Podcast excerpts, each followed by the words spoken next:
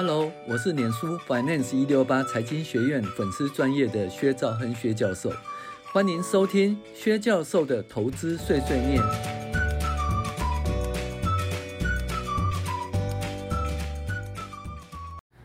各位网友大家好，我是薛兆亨薛教授。我们今天来介绍另外一本书，是理财读书会哦。那我们介绍是一本很好看的书，我强烈跟大家推荐，叫致富心态、哦、这本是摩根、哦、豪瑟演的、哦、写的一本书、哦、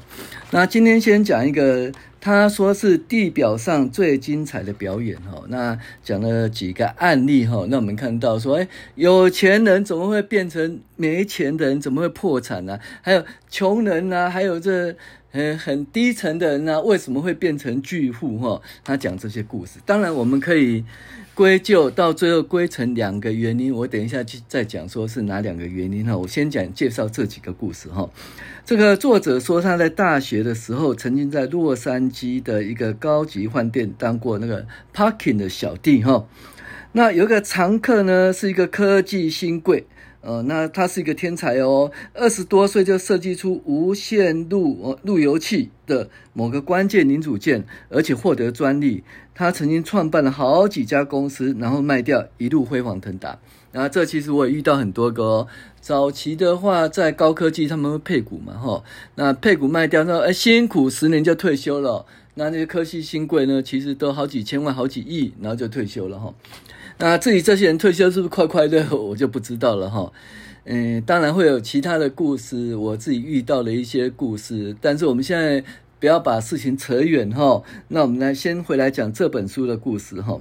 他说，哎，这个人哈，他呃，他和金钱哦建立一个说，他认为说不安并夹杂着天生的傻气的关系。哦、例如说他随身带着一叠厚达十公分十公分的百元美钞，十公分是多少嘞？十公分十公分哎呦十公分哦，可能一百张一百张一百张一百张，他五个一百张啦哦，那所以大概五千张吧，呃对对一百张嘛，五五哦五百张嘛，五百张的百元，五百张的百元到五十万美元吧。哦，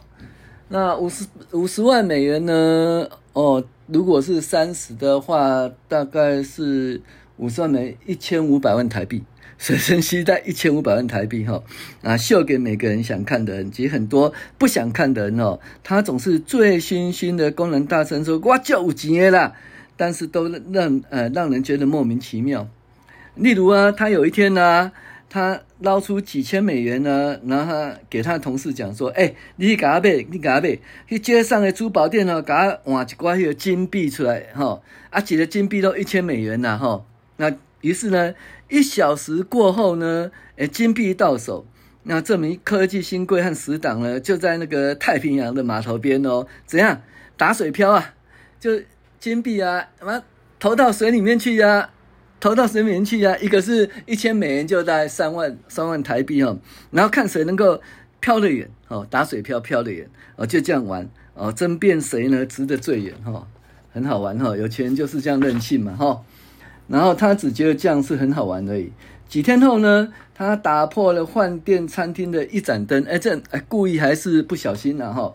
经理告诉他说，这盏灯价值要五百美元哦，要他赔偿。那大概呃一万五千块台币了，啊，你是在跟我讨五百美元吗？这个科技新贵他讲说啊，你你下面人你也塞给他讨五百美元，一边口袋捞出多少一叠现金递到金里面说，这里是五千美元呐、啊，现在马上消失在我前面，以后绝对不准再呃这样子羞辱我。有钱人就是任性，那你可能纳闷他这个行为可以持续多久呢？哎，塞条白瓜骨呢？答案是没有多久，因为几年后我就听说他破产了。那这本书的前提是说，善于理财和有多聪明几乎毫无关系，不过却是行为处事大有关系。行为难以教化，但是聪明绝顶的天才亦然了哈。所以基本上投资理财呢，其跟有多聪明没有关系，其实其实还是有点关系啊，就是至少要是。呃正常人啊，你不能是这白痴的哈。正常有一个研究说，呃基本上人为什么会有钱哈？他基本上他最聪明的不会更有钱哦。他说大概是就是正常的智商，正常智商在九十左右嘛哈。那九十再好一点。九十、九十五到一百之间就好一点，这基本了，不能是白痴哈，嗯，什么都没办法学的哈。那另外一个就是运气，另外一个就是运气哈。那这个研究呢，他是讲说，嗯，他做一个研究说，哎，每个人呢，如果说连续好运气、好运气、好运气、好运气，最最后就变成很有钱的人呢、啊，啊，如果连续都遇到衰衰衰衰衰到最后呢，呃、啊，就会变成了一穷二白。那不管他是智商多高齁、哦、都一样。那你会讲说一个人的好气好运气跟坏运气呢，其实都不可能一直都坏运气，也不可能一直都好运气嘛，没错，对不对？可是问题来了，人生常常就多少 ?八十、一百 岁。对不对？你如果说诶你个活一千岁的话，好运气好运气好运气坏运气坏运气坏运气好运气坏运气，诶长久以来大家就会归于这个平均嘛。可是人生就是好一点就八十、一百岁嘛，所以他好运气、好运气、好运气三四次了以后，他就真的好运气，衰运气、衰运气、衰运气、衰运气，那他就没办法，呃，这个就是起爬爬起来就没办法爬起来了哈。那、呃、所以他这里哦，这个故事告诉我们说，善于理财跟有多聪明是没有关系的，但是跟行为处事大有关系。那就是有一本书说，哎，有钱人都这么做，或者说你旁边哦。的有钱人齁，就看其实有钱人呢不是很摇摆的齁，不是炫富的齁，他们基本上第一个是很勤俭，然后生活是很正常，诶、欸、他们最多开的呢是什么东西呢？诶、欸、这日本车，现在不晓得是开什么车我不知道，书里面是讲说日本车，诶、欸、他们没有什么